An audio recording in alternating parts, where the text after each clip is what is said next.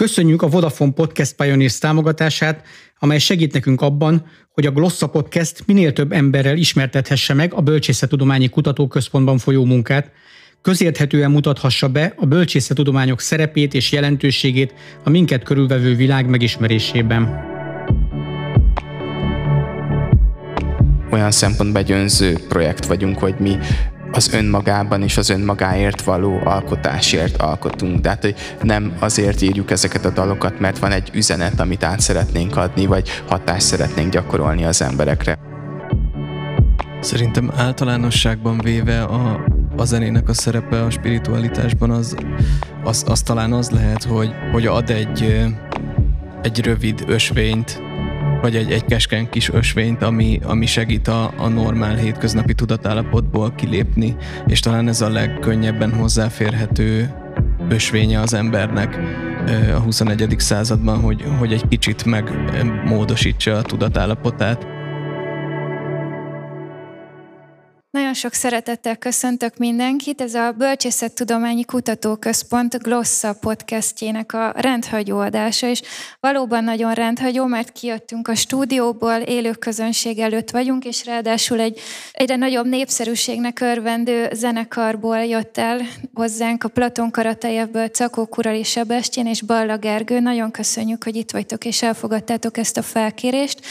A Platon Karatejev 2017-ben jelent meg az első albumuk, a For Her. Ez még egy alapvetően a szerelemnek a gyászfeldolgozásával foglalkozott. Ezt követte az Atoms, mindkét album még angol nyelvű volt, és a következő albumunk már egy lényegi váltás figyelhető meg. Az Atomsban is már megjelent egy ilyen befelé fordulás, egyfajta transzcendencia keresés, de a magyar nyelvű tavaly megjelent partért kiáltó albumukban már ez ez volt, mi ezt éreztük a Glosszában, hogy ez volt a fő motívum, és ez adta igazából a mai beszélgetésünknek is az apropóját, ez a befelé fordulás, ez a transzcendencia keresés. Úgyhogy én akkor nem is szaporítanám tovább a szót, hanem átadnám a kollégámnak, akik ma beszélgetni fognak a meghívott vendégeinkkel, Szabados Bettina és Bódi Lórend. Én is nagy szeretettel köszöntök mindenkit az eseményen és a meghívottainkat is. Rögtön belevágnánk egy kérdéssel. Nemrég jelent meg a 444.hu-n a portréfilmetek a Platon Karatyevről, és ahogy Bettinával néztük, ezen gondolkodtunk, hogy van egy ilyen érdekes ellentmondás, hogy,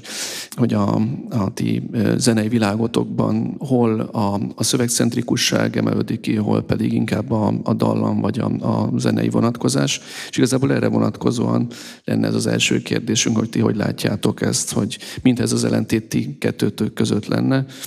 hogy van ez valójában? Sziasztok! Én, én onnan közelíteném meg ezt a kérdést, hogy lehet, hogy a, a portréfilmben, meg ez így elsőre kimondva egy, egy nagyon nagy távolságnak tűnik,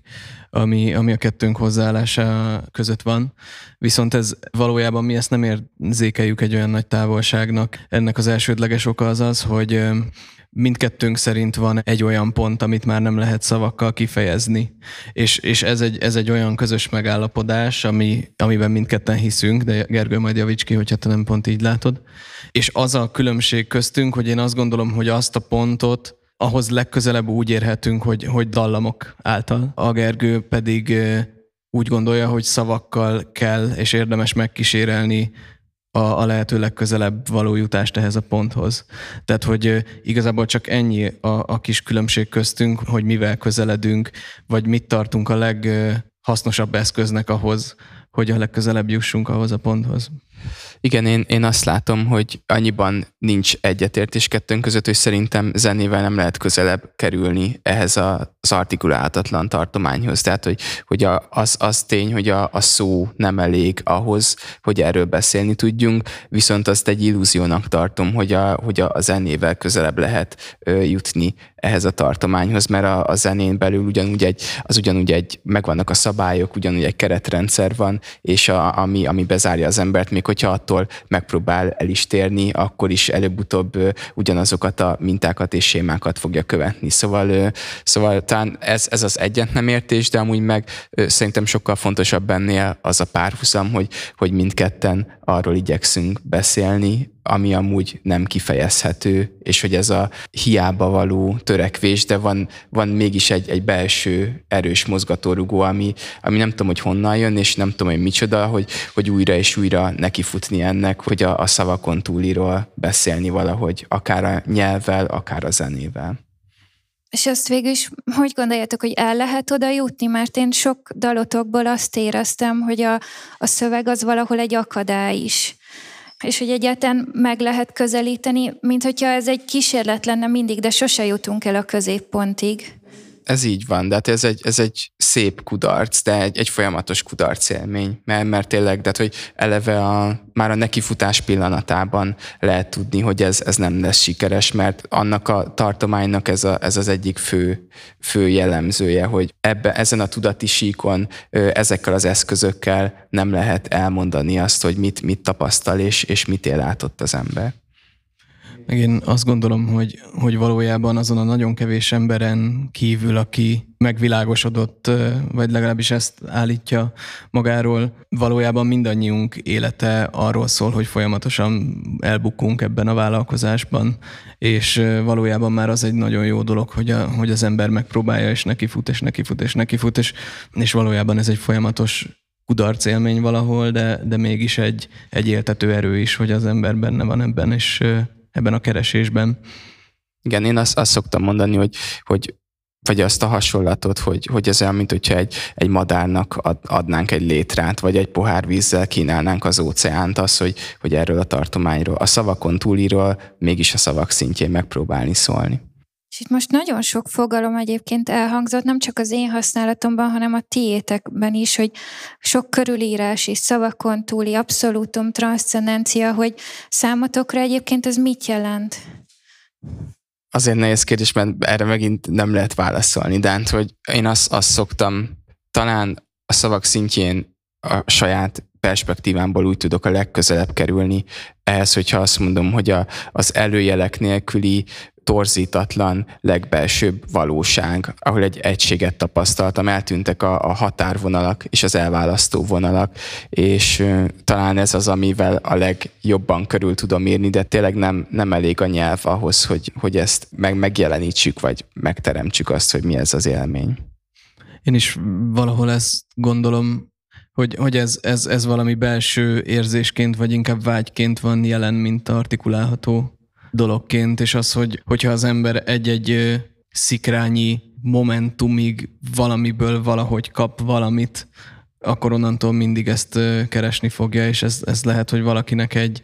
egy túra során éri, éri valami olyan tapasztalat, vagy egy baleset során, vagy egy bármilyen művészeti alkotásnak a, a, a hallgatása, vagy megtekintése közben, de hogy va, valami csillanást ebből az egészből észrevesz, akkor az onnantól, onnantól már egy ilyen vágyódással tekinte felé, az érzés felé, vagy nem igazából, még az érzés sem igazából jó szó erre.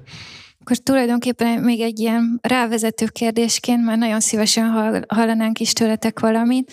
Ez egy rávezető kérdés lenne előtte, hogy szerintetek lelki tapasztalás-e ez a transzcendencia keresés vagy megtalálás, vagy inkább egy fizikai, vagy a kettőnek az összessége, amit végül is a zenétek talán mindkettőt kifejezi, nekem az lenne a véleményem, de, de érdekelne az is, hogy ti hogy látjátok.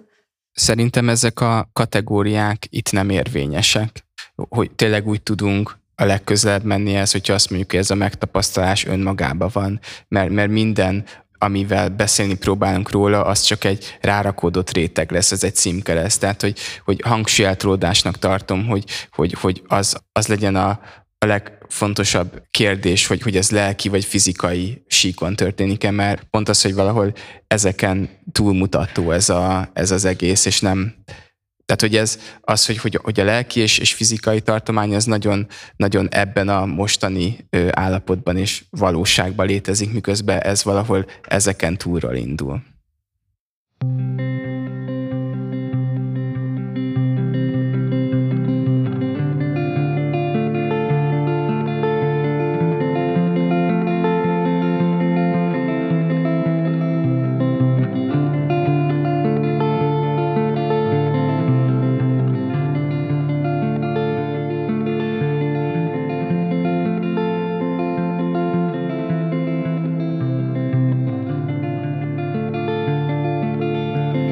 Vagy tekint, ki most két fázó szemmel későn kérdőn rám tekint. Ez én vagyok, egészen ön magamba hisztek a MOV csillagok. A bal kezem riadtan hű,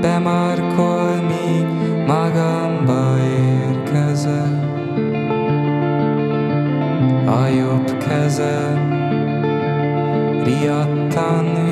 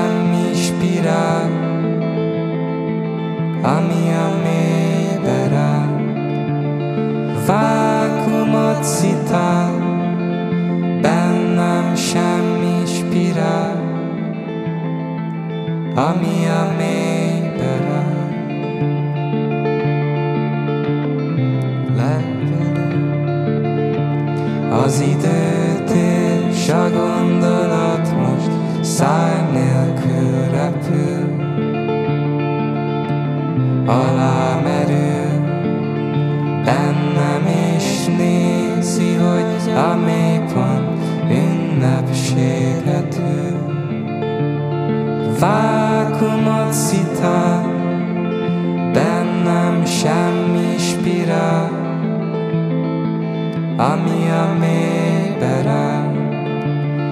Vákumot szitál, bennem semmi spirál, ami a mélybe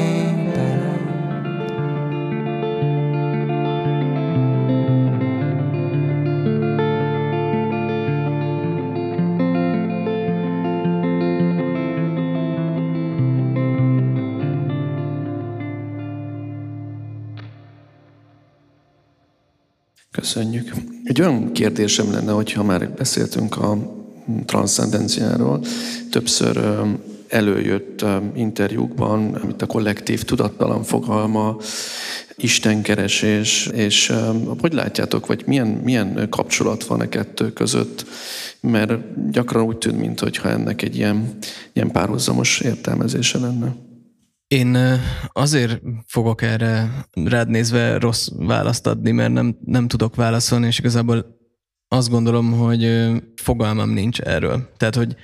hogy az, hogy, hogy van egy kollektív tudattalan, arról, arról van egy elképzelésem, és van egy valami fajta tapasztalatom, és arról, hogy, hogy, hogy van-e Isten, arról meg van egy gyerekkoromból hozott, családomtól jött hitem, és van benne egy, egy, egy megkérdőjelezése is ennek a hitnek. És aztán, hogyha ezt a kettő faktort összevetjük, akkor meg tényleg oda jutok, hogy, hogy fogalmam nincs a, a, az egészről. Azt tudom biztosan megállapítani magamnak, hogy van valami,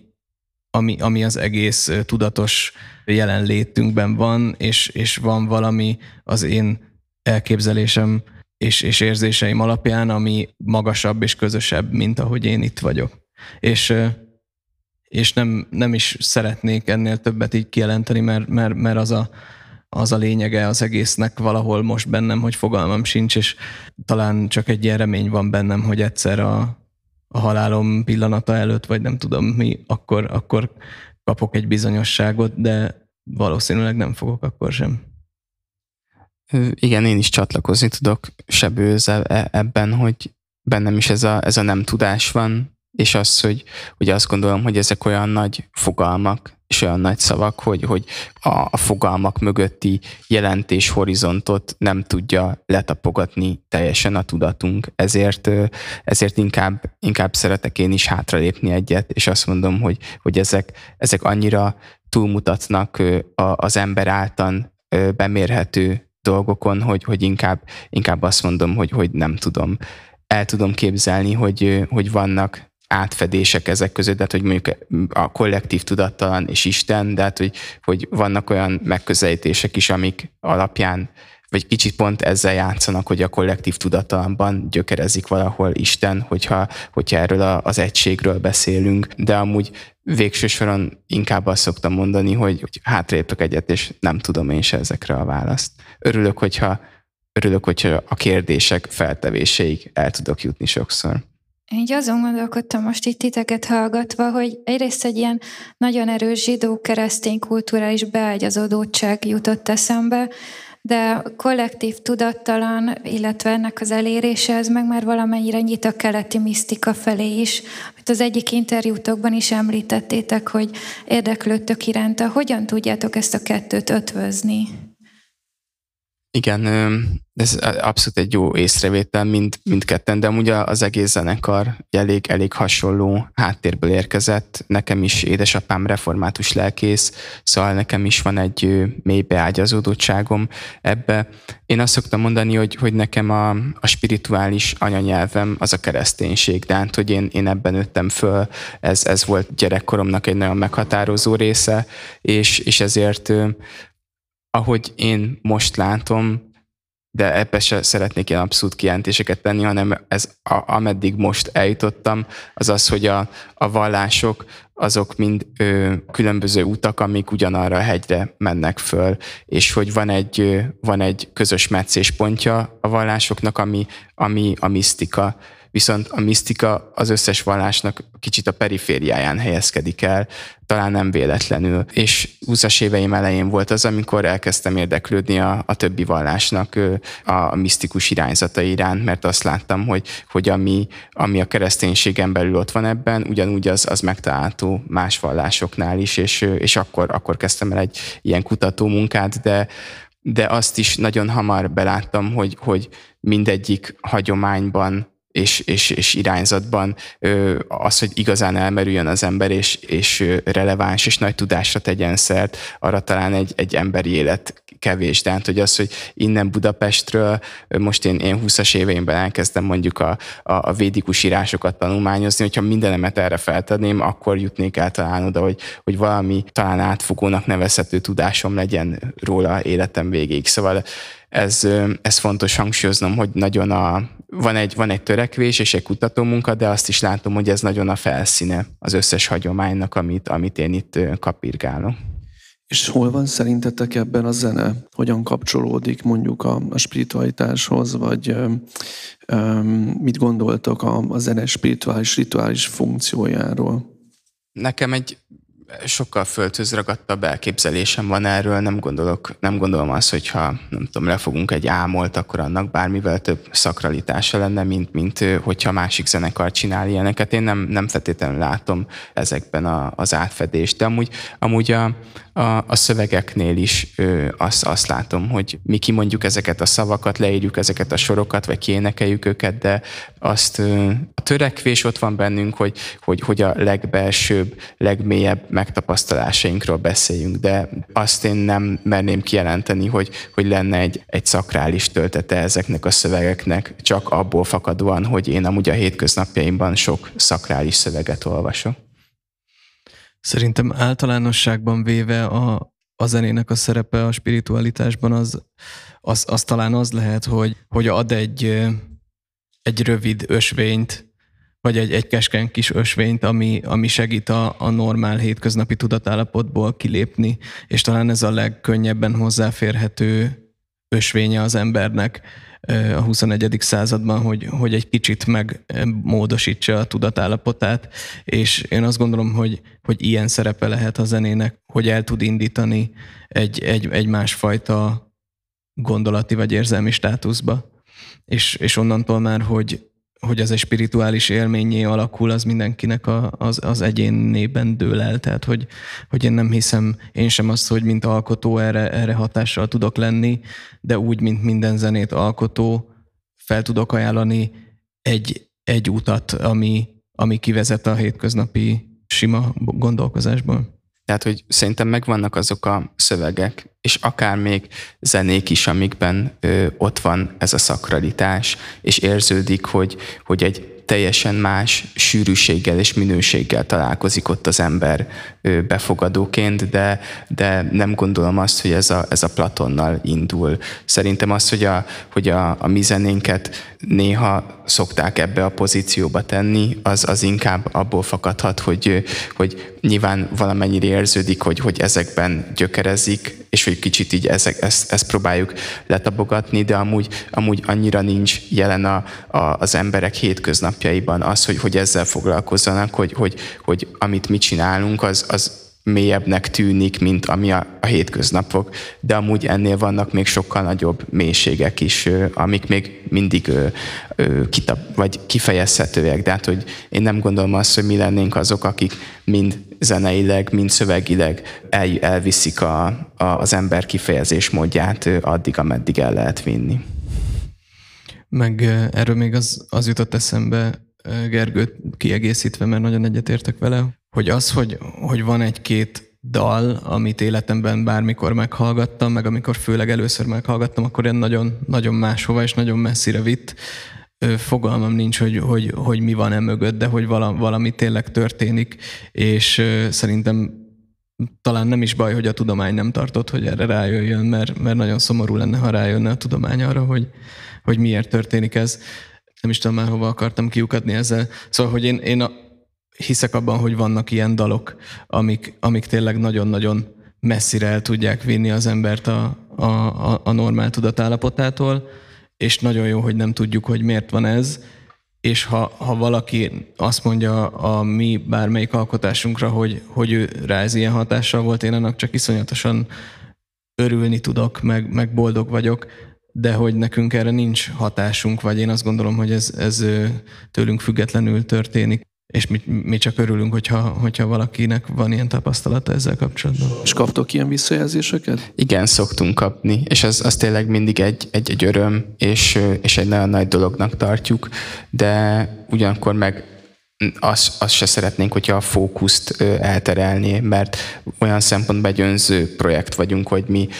az önmagában és az önmagáért való alkotásért alkotunk. Tehát, hogy nem azért írjuk ezeket a dalokat, mert van egy üzenet, amit át szeretnénk adni, vagy hatást szeretnénk gyakorolni az emberekre. Ott vannak ezek a dalok, és hogyha valakivel rezonálnak, az egy szép dolog és, és jó dolog, de nem ez a célja, és nem ez a mozgatója az egésznek.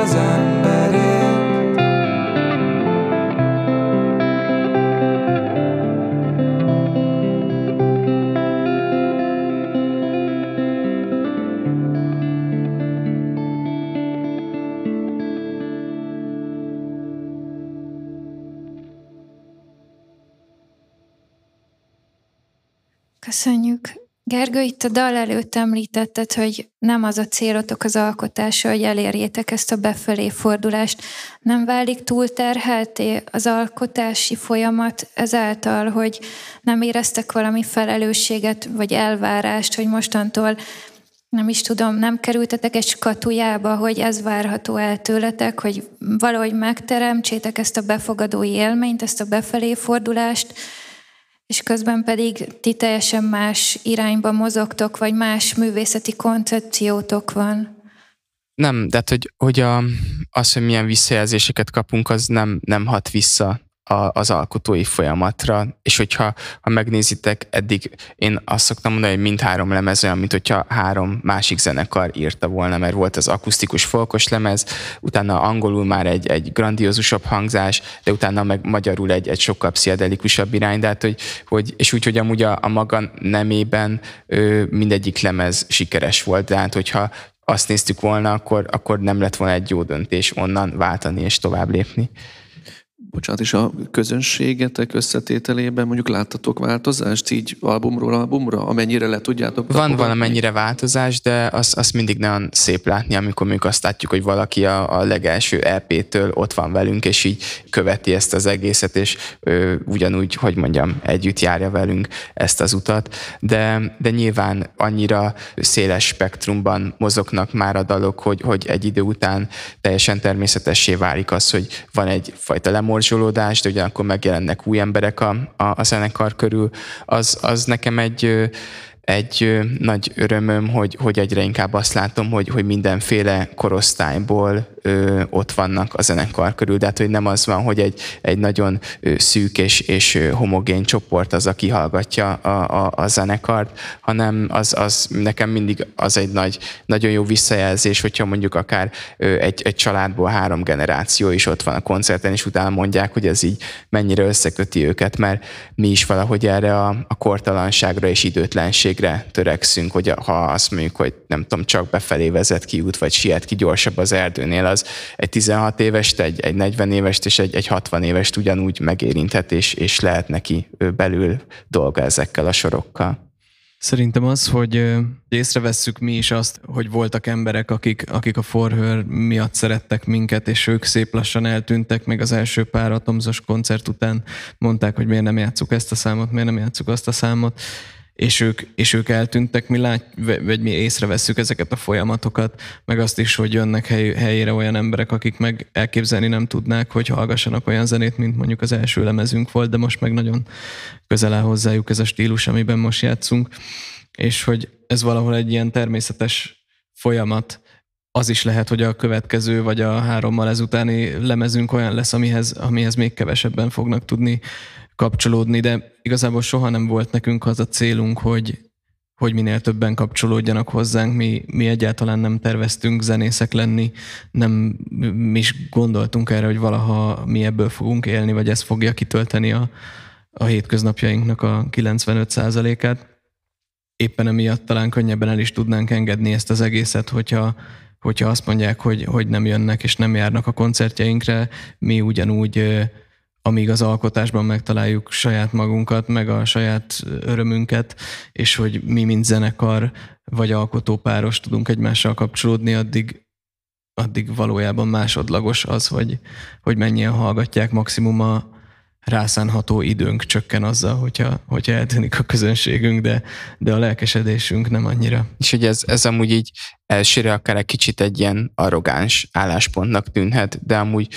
sokszor látjuk azt, hogy pont amúgy ez az, ami valamennyire vonzóvá teszi a zenekart, az, hogy nincs egy ilyen görcsös megfelelési vágy, és hogy, hogy nézzük, hogy milyen résekbe tudnánk befurakodni, hanem ez egy, ez egy alkotói projekt, ami, ami organikusan valahogy így lépett előre, de bennem mindig az van, hogy, hogy ez nem, hogy B vagy C terv, de Z terv sem volt, hogy mi zenészek legyünk, és hogy, hogy annyira sok ajándékot kaptunk már így is, és annyi mindenért vagyunk hálásak, hogyha valaki azt mondaná, hogy most ennyi volt a Platon, és innentől senkit nem érdekel, hogy mit csinálunk, akkor is, akkor is csak tényleg egy hála van bennem, hogy ez az egész megtörtént, és hogy, hogy ezt az utat bejárhattuk így együtt. El tudjátok képzelni, hogy valaha is abba hagyjátok a zenélést, és mondjuk egy teljesen más művészeti irányban fejezitek ki magatokat? Én el tudom képzelni, de, de mondjuk nem is feltétlenül azt, hogy más művészeti irányba, hanem hogy inkább, inkább elhallgatni teljesen. Így is sokszor küzdködöm azzal, hogy minek megtörni a csendet, és hogy van-e, van-e bármi értelme, és hogy ami az egyik arszpoétikám úgymond, hogy, hogy a, a csendhez méltó dalokat írni. De, tehát, hogy ez, ez nekem szinte egy napi szintű küzdésem, és, és el tudom képzelni, hogy eljön az a pont, amikor az, az lesz bennem, hogy annyira nem látom értelmét annak, amit csinálok, és annyira feleslegesnek érzem, hogy, hogy, hogy az a bölcsebb dolog, hogyha ha csöndbe maradok, az, az akkor nem egy másik művészeti ágba fog utána, vagy nem, nem, nem váltok, vagy akkor író leszek, vagy nem tudom. Én nem tudom elképzelni, hogy valaha abba hagyom a, a zenélést. Az, hogy koncertezni kevesebbet fogok, az, az egészen biztos, mert most, hogy nem sokára betöltöm a 30-at, már most érzem magamon, hogy én nem az a fajta ember vagyok, aki, aki 60 éves koráig végig koncertezi az életét de a, a zenélést és, a, és az alkotást azt tényleg jelenleg nem tudom elképzelni, hogy, hogy abba hagyjam, függetlenül attól is, hogy, hogy egyáltalán kiadom-e azokat a dalokat, amik megszületnek belőlem, mert én meg inkább ezzel a, ezzel a kiadással vagyok hasonlóan, mint a Gergő, hogy, hogy van-e, van-e értelme az egésznek, amikor a legnagyobb öröm az egészben úgyis az, amíg én, én ezt megírom, és utána hogyha az ember ezt kirakja, onnantól, vagy én néha azt érzem, hogy onnantól bennem koszolódik, hogy odaadom másnak, és ez, ez nem, nem akarom, hogy ez egy ilyen nagyképű hülyeségként hangozzon, hanem hogy, hogy olyan törékeny dolgok ezek belülről, és, és az, hogy a, ahogy, a, ahogy a másik látja, ahogy a másik befogadja, ahogy a másik tekint rá, az nem szeretném, vagy próbálkozom hogy, hogy ne befolyásolja az én megélésemet azzal a dallal kapcsolatban, és hogy meg tudjam tartani azt, ahonnan belőlem ez született, és ne, ne engedjem át oda, ahol ő készlelik, hogy bennem lehet. Vagy nem tudom, ez érthető volt. Ez egy kifejezetten prózai kérdés, de hogy néz ki nálatok így az alkotás folyamata? Van egy, ugye egy erős gondolati mag, előbb az hat rátok, megfogalmazódik bennetek egyfajta fogalmi, fogalmiság, amit szeretnétek kifejezni, vagy inkább sokkal előbb van akkor a, a dallam, az, az érzés, és azt szeretnétek előbb-utána valamilyen formába önteni, akár a szöveg szintjén? Te eddig mindegyik lemezünk egy, egy koncept lemez lett, tehát egyik se annak indult, hanem így, így út közbe vettük észre, hogy, hogy ez azzá válik, és a, a következő albumnál is ez a helyzet, hogy ott az előző lemez nagyon a víz szimbolikája köré épült, a következő pedig a nap köré fog. De nem az volt, hogy, hogy akkor projektszerűen, hogy most legyen egy, egy, egy olyan lemez, ami a, a napról szól, hanem így, így valahogy egyre inkább ez, ezek jelentek meg a, a szövegekbe, és kirajzolódott egy mintázat. Amúgy a, a, a hétköznapokban szerintem ott van egy, egy folyamatos kutatás, keresés és egy, egy törekvés arra a jelenlétre, ahol nagyobb esély van arra, hogy ezek a, ezek a pillanatok, merülésélmények, alkotásélmények megtörténjenek velünk, de, de mindegyik dalnak megvan a külön története, szóval nincs egy bevált recept, hogy, hogyha ezt és ezt csinálom, akkor abból biztos, hogy születik egy dal, hanem mindegyik és pont, pont szerintem ez az, ami, ami ö, mindenféle túl misztifikálás nélkül, de van egy ilyen, egy ilyen gyermeki öröm, és egy ilyen mágikus rácsodálkozás, hogy hogy te ég, ez, hogy, hogy jött ki belőlünk ez a dal, és, és hogy született meg. És pont emi, ebből fakadóan néha, néha azért ott van az, hogy, hogy mivel nem, nincs egy konkrét recept, és nem tudom, hogy hogy történik meg, ezért lehet, hogy soha többet nem fogok dalokat írni, úgyhogy akkor még mondjuk akár a, a szándék meg lenne részemről. De igen, nincs, nincs egy, egy konkrét, konkrét recept. Itt a Gergőnél, amit a végén mondott, ahhoz csatlakoznék, hogy, hogy van, egy, van egyfajta érzés, amit, amit most már detektálni tudok úgy, hogy nem tudom, x, x éve dalokat írok, amit az elején fogalmam nem volt, hogy mi csak az, hogy jó, jó érzés lenne most gitározni, és most sem tudom, hogy mi ez, de, de valahogy van ilyenkor egy olyan érzésem, hogy most, ha, ha gitárt veszek a kezembe, akkor, akkor megvan az esély arra, hogy valami olyat alkossak, ami, amire nagyon büszke vagyok, meg ami nagyon jó érzéseket vált ki belőlem. És ez ritka, és, és mivel azt érzem, hogy ez kicsit független tőlem, ezért tényleg megvan egy félelem, hogy mi van, hogyha ez nem jön soha vissza mert azon kívül is én szoktam dalokat írni, amik inkább stílusgyakorlatok, nevezem mostanában, mert különböző hangszereket próbálgatok, különböző dallamvezetéseket próbálgatok, de hogy ez, és ezek tudnak zenei élményt okozni nekem, legalábbis, tehát hogy tényleg törekszem arra, hogy nekem zenei élményt okozzanak, de ez a fajta zenei élmény teljesen más. Én nagyon szerettem az ilyen zenei élményt is, de, de teljesen más, mint az, amikor, amikor érzem, hogy na most ez az a nap, vagy ez az a délután, és vala, valami most van, ami, ami, ami, ami ki akar belőlem jönni, és akkor le kell ülni, és, és meg kell fogni a gitárt, és én valahogy erre törekszem alkotóként, hogy, hogy ezt minél pontosabban és minél hamarabb észre tudjam venni magamban, amikor olyan állapotban vagyok, hogy a, igazán alkotni kész állapotban vagyok. És hogyha megteremtem erre a, a körülményeket,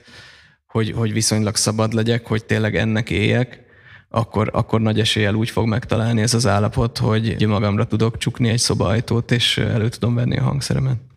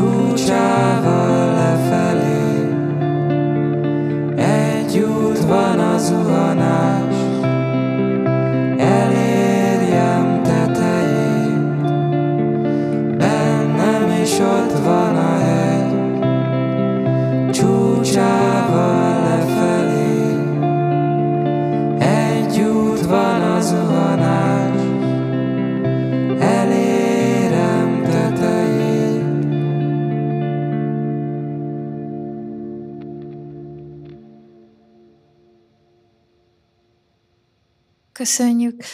Szabad spoilerezni a következő lemezről, mert a, el, elhangzott már, hogy a nap lesz a témája, Söbő pedig te mondtad, hogy kísérletezel különböző hangszerekkel. Énből arra következtetek, hogy hangzásilag, zeneileg egy más irányba fogtok elindulni. Én azt gondolom, hogy, hogy kisebb lesz a váltás a partért kiáltó és e között, mint mondjuk az Atoms és a partért kiáltó között.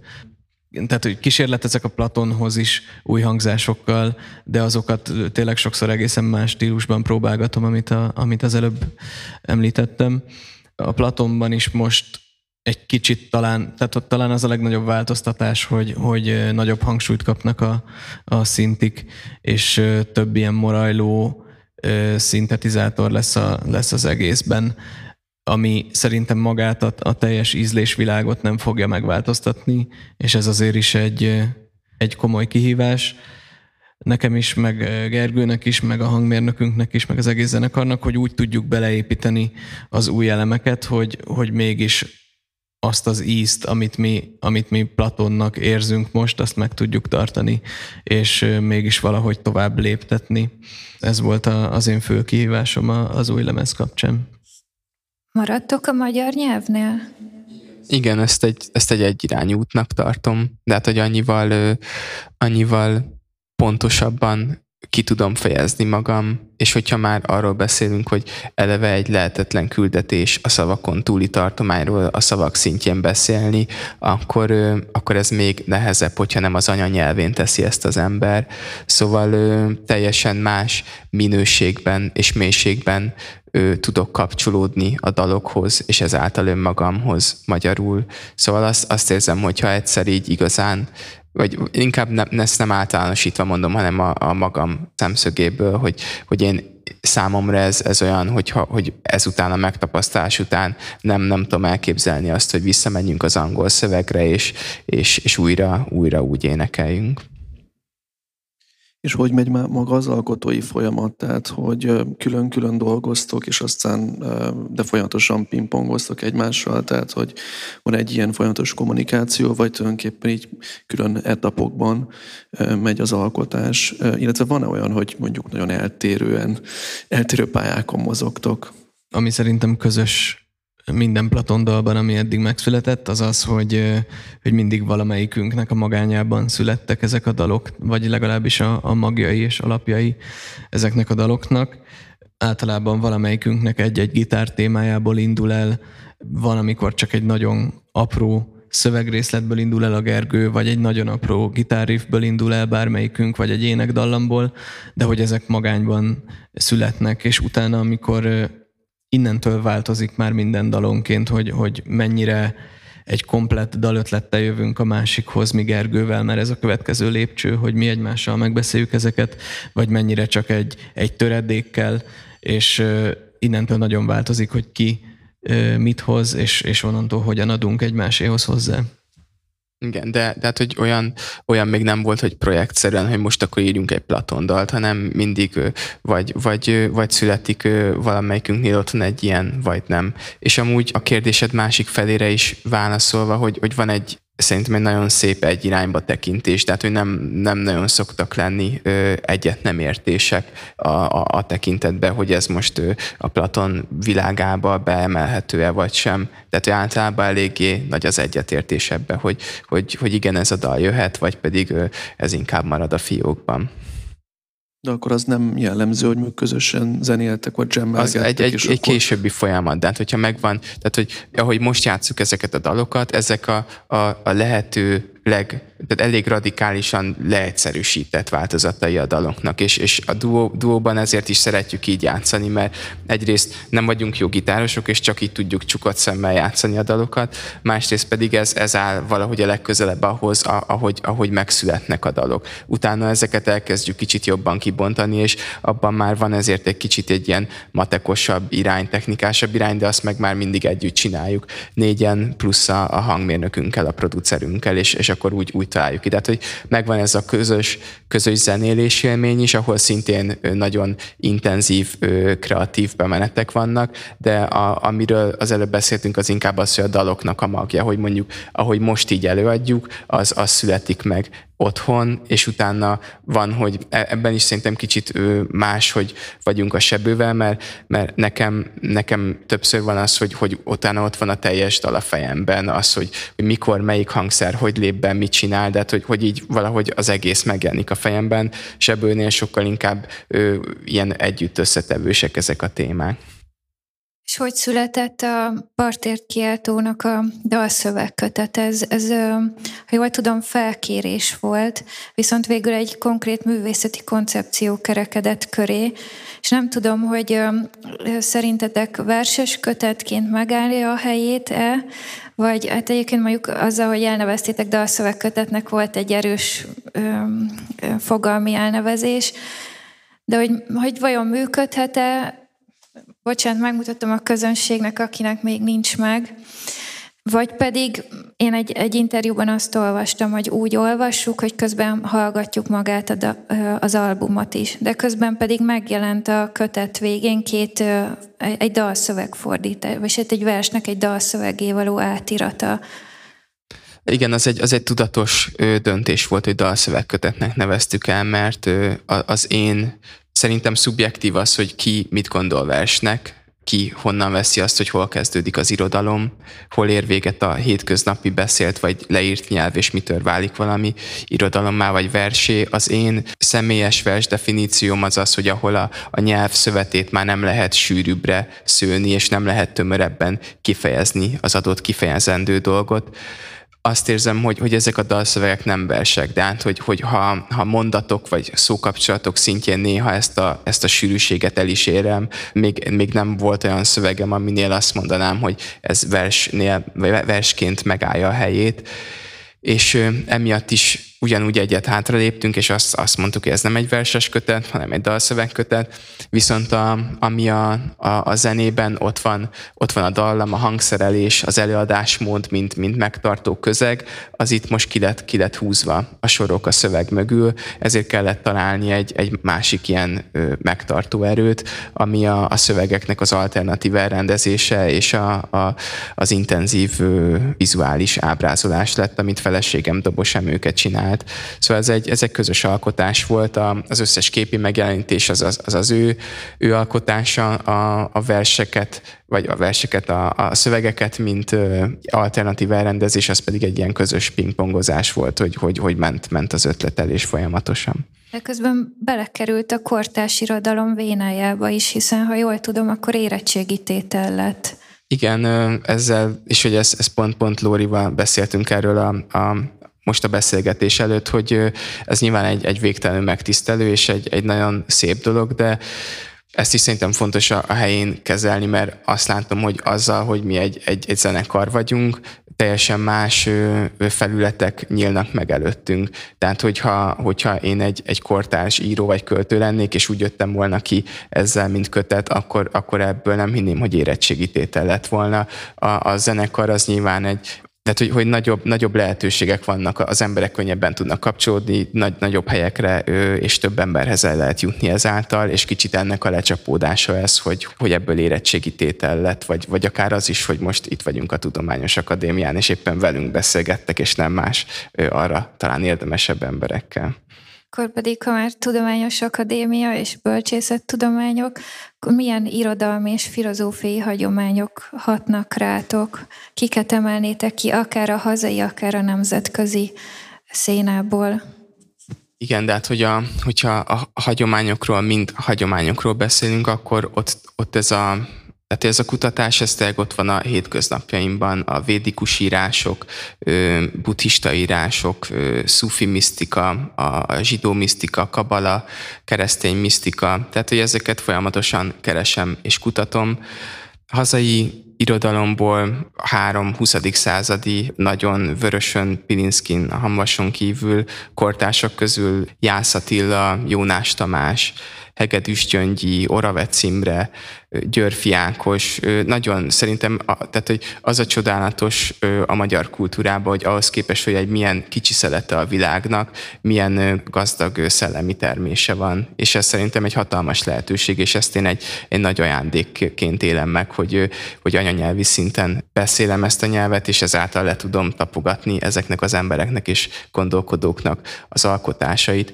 nemzetközi irodalomból pedig ö, ott is, tehát hogy Pessoa, ö, egy portugál író, ő, ő nagy hatással volt rám, de ott is igazából nem, tehát én nem akarom, hogy ez egy ilyen name droppingba menjen át, hogy én miket olvastam, miket nem. Azt, azt tudom mondani, hogy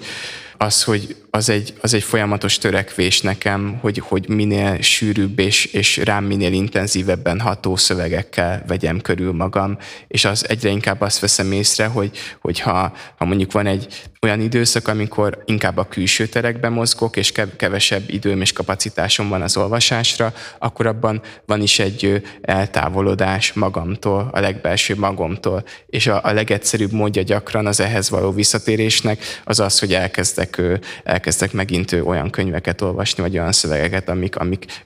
nagyon hamar becsatornáznak, és, és mutatják a, a lényeget. Részemről nem lenne annyira korrekt erről beszélni, mert nincs olyan nagy merítésem. Én nem olvasok sokat, körülbelül 23 éves korom óta. Ami mostanában mégis nagyobb hatással volt rám, az, az Ken Wilber és, és Bartis Attila, és bővebben nem is mennék bele, én inkább zenéről tudnék így sokat mondani. Arról is lehet. De nem, nem akarom megnyitni ezt a csapot, mert akkor megint egy hosszú felsorolásba torkolnánk. Igen, viszont nekem, a, tehát, hogy nekem zenei inputok azok meg, tehát, hogy nagyon kevés van. És ez szerintem egy nagy, egy, egy érdekes együttállás is így a, a zenekaron belül, hogy a, a többieknek egy, egy, egy, egy kvázi lexikális tudása van, akár hogy a, nem tudom, 80-as években utolsó, nem tudom, Seattle zenekar milyen kétoldalas szingült adott ki ennél és ennél a kiadónál. Én, én nagyon kevés, tehát kevés ilyen dolgot ismerek, és kevés zenét is hallgatok. Egy-két két éve tudatosan kellett elkezdenem projektszerűen a, a zenehallgatást, hogy ne, ne az legyen, hogy azt érzem, hogy van egy út, amit, amit dalszövegíróként bejárok, de, de kicsit érzem az elakadásaimat dalszerzőként, zene, zeneszerzőként, és hogy ne az legyen, hogy, hogy, hogy abba pedig csak egy, egy, egy önismétlés van, hanem hogy ez az úton levés, ez, ez a, a zeneiségben is meglegyen. De erre tényleg tudatosan figyelnem kellett, mert amúgy annyira nem, nem részese a, a hétköznapjaimnak. Akkor tulajdonképpen nátok az alkotás az egy tanulási folyamat is, ha jól értem. Ez abszolút, abszolút így van. És szerintem mindegyik lemeznél ez, ez nagyon intenzíven ott volt, hogy bár egyre, de hogy amikor nekiálltunk a lemezeknek, egyre inkább tudtuk, hogy mit szeretnénk, tehát hogy ahogy nyilván, ahogy egyre több időt töltünk ezzel, bővül az eszköztárunk, mind zeneileg, mind szövegileg, hogy hogy tudjuk a leginkább kifejezni magunkat. Azonban igen, ott, ott van az, hogy ezt folyamatosan tanuljuk minden, minden téren. És szerintem ez, ez egy olyan, ez egy közhely, de ez nem is fog véget érni, de hát, hogy ezt, hogyha tíz lemezt írunk, akkor a tizedik lemez során még mindig rengeteg mindent fogunk tanulni szerintem. Nekem talán ez a legnagyobb élmény az egészbe, vagy én, én bennem mindig van egy ilyen elképzelés, és ezt próbálom így tudatosan magam előtt is tartani, hogy, hogy a következő lemezem, a következő lemezünk sokkal jobb lesz, mint, mint az előző lemezem, előző lemezünk, hogy van ebben egy ilyen tök mély hitem, hogy, hogy a következővel felül fogom múlni azt, ami, ami az előző volt, és szerintem ez egy, ez egy tök izgalmas út, mert meg ez a fajta gondolkozás abban is segít, hogy elfogadjam azt, hogy, hogy mit tudom én a Forhör zenekarból többen néha így leszokták szólni, hogy mennyire izé, nem tudom, rossz az a lemez, vagy nem, nem tudnánk most a nevünket adni hozzá, de hogy annyira fontos az, hogy akkor, akkor ott tartottunk, és akkor ez volt a lehető legjobb eszközünk arra, hogy kifejezzük a, a, az érzéseinket, és ö, szerintem ez, a, ez az úton levés ez, ez egy nagyon jó felfogása az alkotásnak, vagy a, a zenei alkotásnak legalábbis. Igen, és én megint kicsit így a, a, az ilyen mitikus felhangokat le, lefedjem az egészről, hogy, hogy ennek van egy tanulható része, ha nem is az utolsó hangig, de amúgy, amúgy mondjuk azután megcsináltuk a partért kiáltót, volt egy olyan érzésem, hogyha, hogyha szeretnénk egy partért kiáltó kettőt csinálni, akkor azt, azt tudatosan, kvázi projektszerűen meg tudnánk valósítani, mert, mert érezzük azt, hogy, hogy mind szövegben, mind dallamvezetésben, hangszerelésben mik azok a megoldások, amik most már nekünk birtokunkban vannak, és amik, amik egy működő dolog. De hogy, hogy valahogy soha nem érdekelt minket az, hogy, hogy akkor most ő ugyanazt megcsináljuk, hanem ami, ami tetszik nekünk, azt megtartjuk, és nincs egy, egy, egy, egy görcsös törekvés, hogy mindig valami nagyon más csináljunk, de hát hogy most azt érzem, hogy ahol vagyunk, szerintem találtunk egy olyan világot, ami számunkra nagyon érdekes, és itt egy kicsit jobban körül szeretnénk nézni, de ugyanakkor azt, azt el szeretnénk kerülni, hogy, hogy önmagunk epigonjai legyünk, és, és hogy akkor most tudjuk már, milyen egy platondal, és akkor futószalagon jönnek a platondalok mostantól. Tehát akkor, hogy tényleg ne a munka legyen, és ne a munka felé forduljatok, hanem megmaradjon ez a művészi autonóm függetlenség. Igen, igen. De hát, hogy a, a, a katarzis az, az mindig abban lesz, amikor valami eddig olyannal találkozunk, amivel eddig nem. És, és hogyha csak ismételnénk önmagunkat, abba idő után kevesebb öröm lenne szerintem. Tehát ez valahol az alkotás aktusáért való élés mert, mert az már nem alkotás, hogy, hogy meglevő elemekből építünk dolgokat, vagy én ezt ebben a szövegkörnyezetben nem nevezem alkotásnak.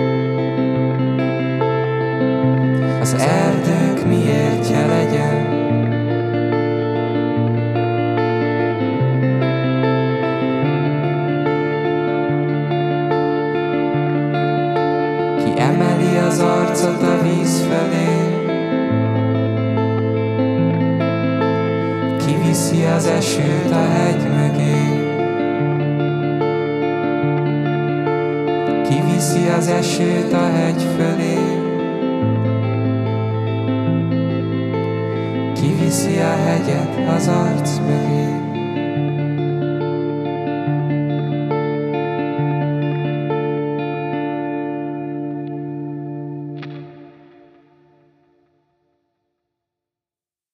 Beszéltünk már sok kérdésről, de még az talán nem teljesen nyílt ki, hogy mennyire van egy ilyen zenei önképzés, mennyire dolgoztok a, a saját zenei skilleiteken, tudásotokon, hogyan bővül ez, mert még, még talán valamelyik interjúban a Gergő mondta, hogy hát még hét évvel ezelőtt nagyon sok minden ismeretlen volt -e, és hogy ahhoz képest azért biztos egy nagy utat jártatok be. Most ez hogy tart ez a ez az önképződés? Hát a, a szándék az mindenképp meg lenne. Azt érzem, hogy, hogy nehéz a, a, a hétköznapokba beleilleszteni ezt. Tehát, hogy az ember így utólag méri föl, hogy mondjuk mennyi lehetősége és ideje volt mondjuk a, a kamasz éveiben, vagy a 20-as évei elején, amit én vígan elfocizgattam, nem tudva, hogy, hogy, hogy ez lesz utána az életutam. Tehát, hogy, hogy igen, nem, én, én érzem azt abszolút, hogy, hogy még bőven, bőven van hova fejlődni zeneileg, de amúgy a, a fejlődés az szerintem ott van a, a zenekarban, hogyha, hogyha mondjuk magamat nézem, akkor azt érzem, hogy, hogy a, a szövegek terén tudtam előrelépni, illetve abban, hogy a, hogy, hogy a, hogy a, a dalokat, a dalokról, mint egészről gondolkozni, és akármilyen hangszerelési megoldásokban. De szerintem például a sebő többet fejlődött zeneelméletben, illetve szintézisben, hangszínekben, tehát hogy nem feltétlenül abban csúcsosodik ez ki, hogy, hogy, hogy, hogy nem tudom, mint a pókok úgy járnak az ujjaink a, a gitárhurokon, és bravúros szólókat játszunk. Szerintem nem is erről szól a zenénk, hanem, hanem inkább így mindenki ilyen különböző bugyrokba veti magát bele, és, és abba igyekszik fejlődni. De amúgy szerintem ilyen téren egy eléggé őszinte és egyenes zenekar vagyunk, hogy így egymás között is mindenki tudja szerintem, hogy mik a hiányosságai, és miken, miken kell még, hol tud még előrelépni ahhoz, hogy ez egy még izgalmasabb projekt legyen. Az az igazság, hogy Ugye mi Gergővel abszolút autodidaktaként kerültünk bele ebbe a fajta zenélésbe, mert népi hangszereken tanultunk mi korábban játszani, Gergő hegedűn, meg bőgön, én pedig, én pedig cimbalmon, meg énekeltünk mindketten, és gitározni egyikünk sem tanult, és ez nagyon-nagyon érződik szerintem még most is, mindamellett, hogy Gergő is volt, hogy járt gitártanárhoz, én most kezdtem el járni gitártanárhoz, szerintem mindannyiunkban megvan a fejlődési vágy, és, és autodidakta módon van egy szint, ameddig el tudtunk jutni, hogy, hogy otthon tanulunk, meg a saját dalaink által tanulunk, de, de van, hogy, van, hogy érdemes tovább lépni, és Laci és Soma ők is jártak tanárokhoz, és, és ők szerintem nálunk képzettebbek a maguk hangszerén, főleg Laciról elmondható ez. De, de hogy hozzá kell tenni, hogy mi is törekszünk a Gergővel, jártunk énektanárhoz is egy, egy, egy időben, mondom ezt a gitártanárt is, és hogy, ahogy a Gergő is mondta, én produceri dolgokat tanultam, meg most próbálok zongorázni is tanulni. Tehát szerintem abszolút megvan mindenkiben ez a fejlődési vágy, csak ezek ilyen szakaszos dolgok, hogy éppen mikor jut el valamelyikünk éppen arra a holdpontra, ahol azt érzi, hogy na innen most tovább kell lépnem. És szerintem ez tök jól működik köztünk hogy, hogy mindig megvárjuk, hogy a másik magától jusson el oda, és nincs olyan, hogy na, gyerünk Gergő, akkor most kéne elmenni, nem tudom, énektanárhoz, vagy, vagy ő sem mondja nekem, hogy gitár. Tehát, hogy, hogy ez egy ilyen türelmesek vagyunk egymással kapcsolatban, hogy, hogy mikor jutunk el oda, meg szerintem van is egy olyan hit egymás felé, hogy, hogy érezni fogjuk azt, amikor nekünk jobb, jobbat fog tenni az, hogyha tovább lépünk valami tanulás során. És az, hogy a zene és a, a szöveg, az alkotás, hogy ez nektek ez, ez egy ennyire személyes belső élmény, nem nehéz ezt kivinni az emberek közé, nem nehéz, mostanában már nagy koncerteket is adtok, hogy nincs bennetek egy gát, hogy, hogy valahol eltűnik belőle ez a személyesség. Az elején, az elején ez ott volt. Amúgy azt nem érzem, hogy eltűnne a személyesség, pont az, hogy, hogy sokkal személyesebbé válik azáltal, hogy mások is belépnek ezekbe a terekbe. az elején ott volt, de szerintem ez is valamennyire egy, egy tanulható dolog, és én egyre inkább azt látom, hogy a, hogy a, a felszínen le tudom választani magam erről. De hát, hogy ezt úgy mondom, hogy, és azt szerintem fontos tudni rólunk, hogy amúgy négyen vagyunk ugye a zenekarban, de alapból szerintem egyikünknek se komfortos a, a, az előadó művészet, az, hogy mások előtt beszélünk vagy zenéljünk. Tehát, hogy mindenki nagy utat járt be ezekbe, és hogy befejezzem a gondolatomat, hogy egyre inkább tényleg azt érzem, hogy el tudok vonatkoztatni attól, hogy, hogy, hogy akár, akár 20 vagy akár ezer ember előtt zenélek, és a zenélés során is ezt a merülés élményt keresem, és azt gondolom, hogyha valaki befogadói oldalról is így közelíti meg, akkor ott, ott a, a mélyben pedig egy, egy sokkal intenzívebb ö, ö, és katartikusabb találkozásra van lehetőség. Az elején nekem az volt nehéz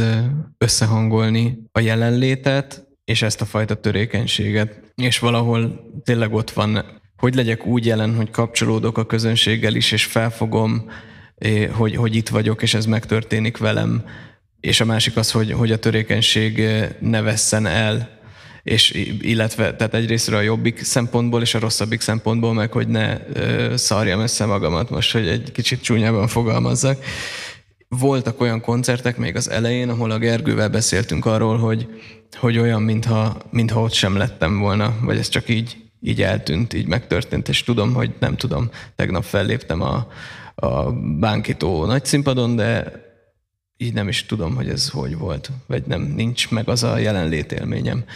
És valahol én most ott tartok ebben a,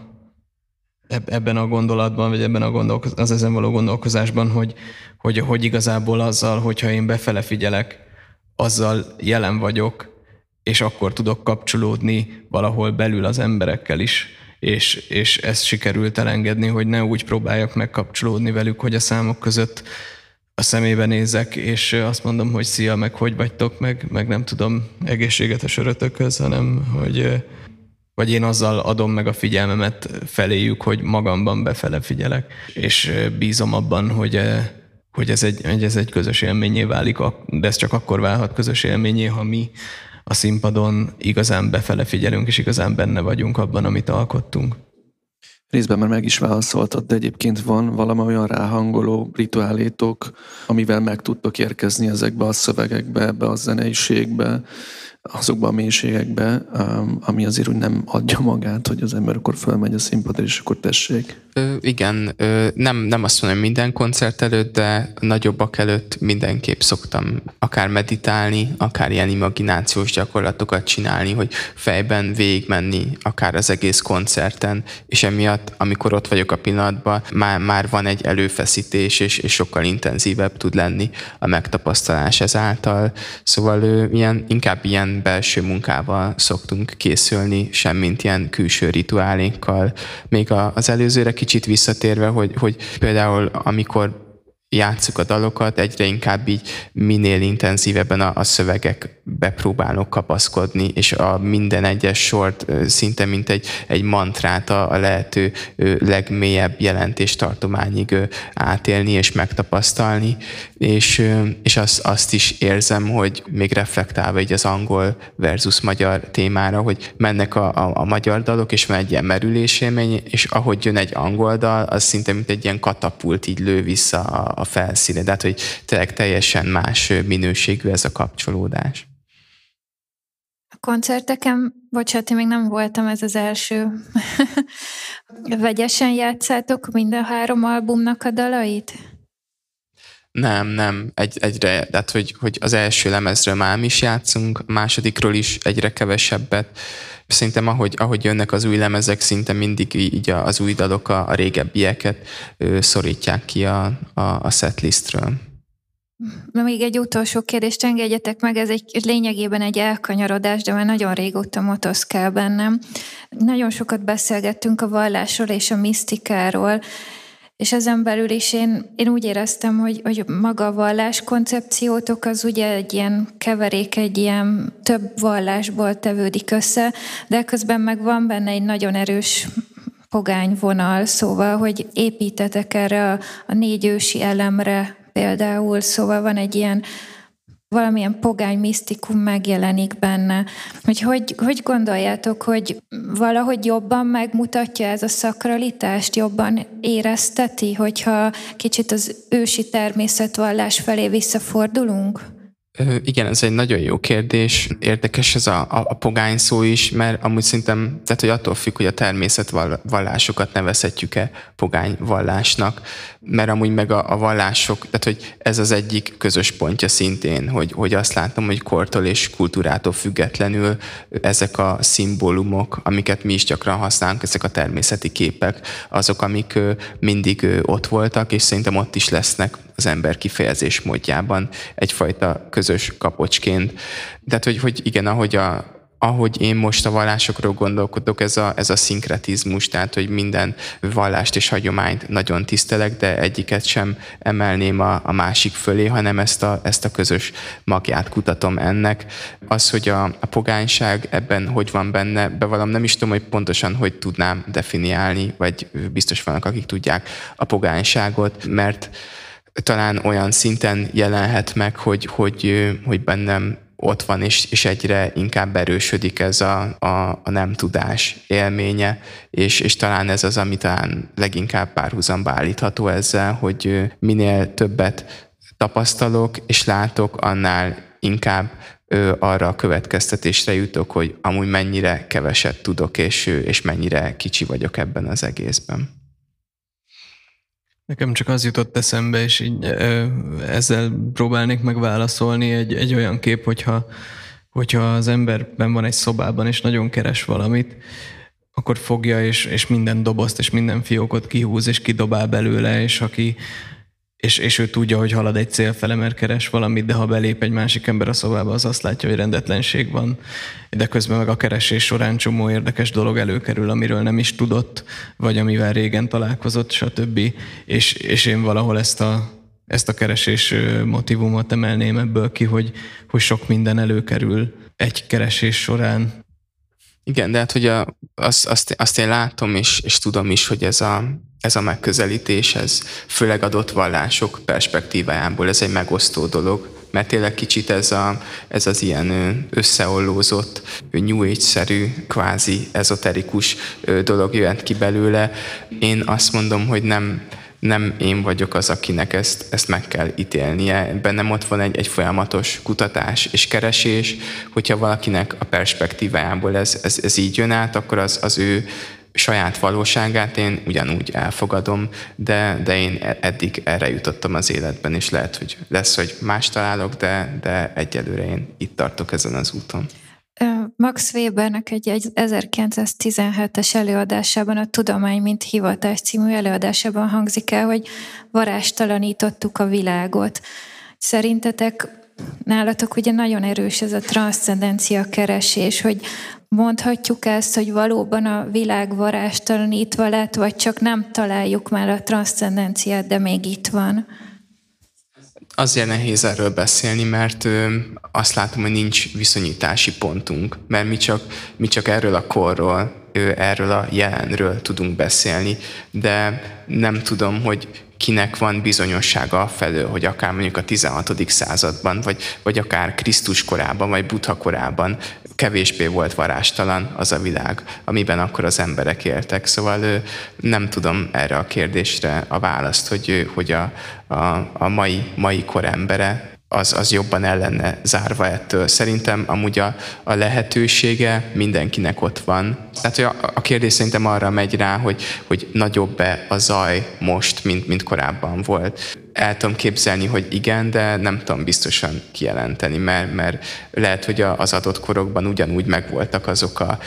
még akár sokszor vallásos körítésbe csomagolt dolgokba, de ugyanúgy azok a, zajok, amik ezektől a megtapasztalásoktól elzárták az embereken. Úgy gondolom, hogy, hogy valamennyire varástalanítva van a társadalmunk, és itt főleg a nyugati kultúrából indulnék ki, mert abban van személyes tapasztalatom. Én azt gondolom, hogy tehát, hogy ugyanaz, amit a Gergő mond, hogy fogalmam sincs, hogy milyen volt ez 100, 200, 300 vagy 1000 évvel ezelőtt. Biztosan sok mindenben más volt, és sok mindenben meg ugyanolyan, ami meglepne minket. Viszont azt gondolom, hogy maga a, a technikai fejlődés és, és főleg a, a vizualitásnak a, az iszonyatos robbanásszerű fejlődése az elmúlt 60 évben, de akár csak az elmúlt 10 évben is, az, az amiatt veszélyes a, a varázsra, mert, gyak, mert, mert ad egy, egy varázshoz nagyon illúzióban, vagy hasonló illúziót, és valahol elhiteti, vagy el tudja lassan hitetni a technológia, hogy, hogy van varázs kívül, és nem csak belül. És szerintem ez a, ez az egy veszély van, ami, ami talán korábban nem volt jelen. De szerintem valahol ez, ez mindig, mindig jelen volt, és ugye más kultúrákban is a máját mondják, mint a, a, a fájtlat, ami ott van az emberek, de at, akkor is ott volt az a, az a dolog, ami, ami a hétköznapokban elzárta ettől az embert, és ugye akkor meg a technológiának is megvan a, a jó oldala, ami pedig közelebb viheti ehhez az embereket önmagába az, hogy, hogy, hogy nekünk itt ma elérhetőek több ezer éves iratok és, és, és hagyományoknak a, a szellemi termékei, de hát, hogy tehát ez egy sokkal komplexebb kérdéskör, és nem lehet, nem lehet szerintem így állást foglalni, hogy ebbe ott van a lehetőség, és, és ott van valóban az is, hogy, hogy, hogy, hogy az ellen megy, hogy az ember ezekre a dolgokra rátaláljon. Sajnos viszont a beszélgetésünk és az időnk végére értünk, úgyhogy talán akkor egy utolsó dallal, hogyha még visszahoznánk ezt a varást. Most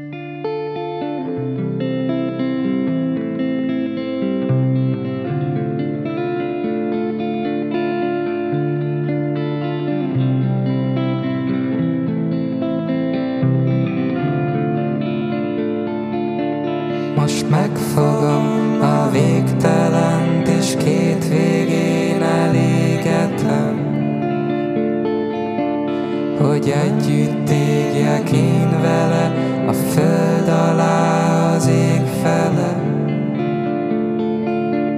Orromban alvat vérszaga, rám omlik az éjszaka. A mélypontnak nincs évszaka,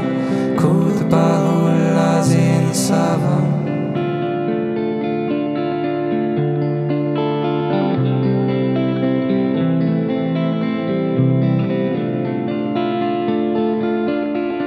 Vajudnak a csillagok, ezer új szület vagyok. Minden pillanatban meghalok, a következőben vagyok. Az égbolt hány háborút nyert, hogy melkasára végtelen csillagot kitűzni mert.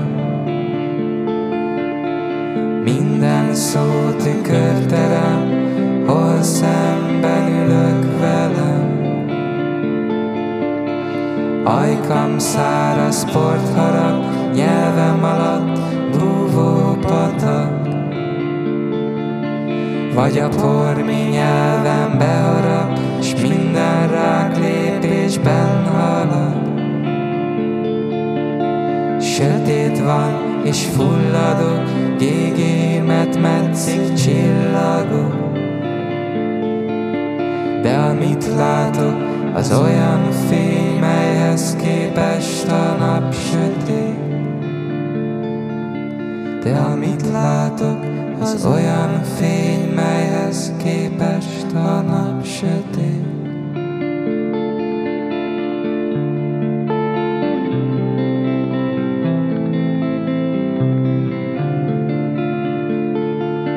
Most megfogom a végtelent, és két végén elégetem.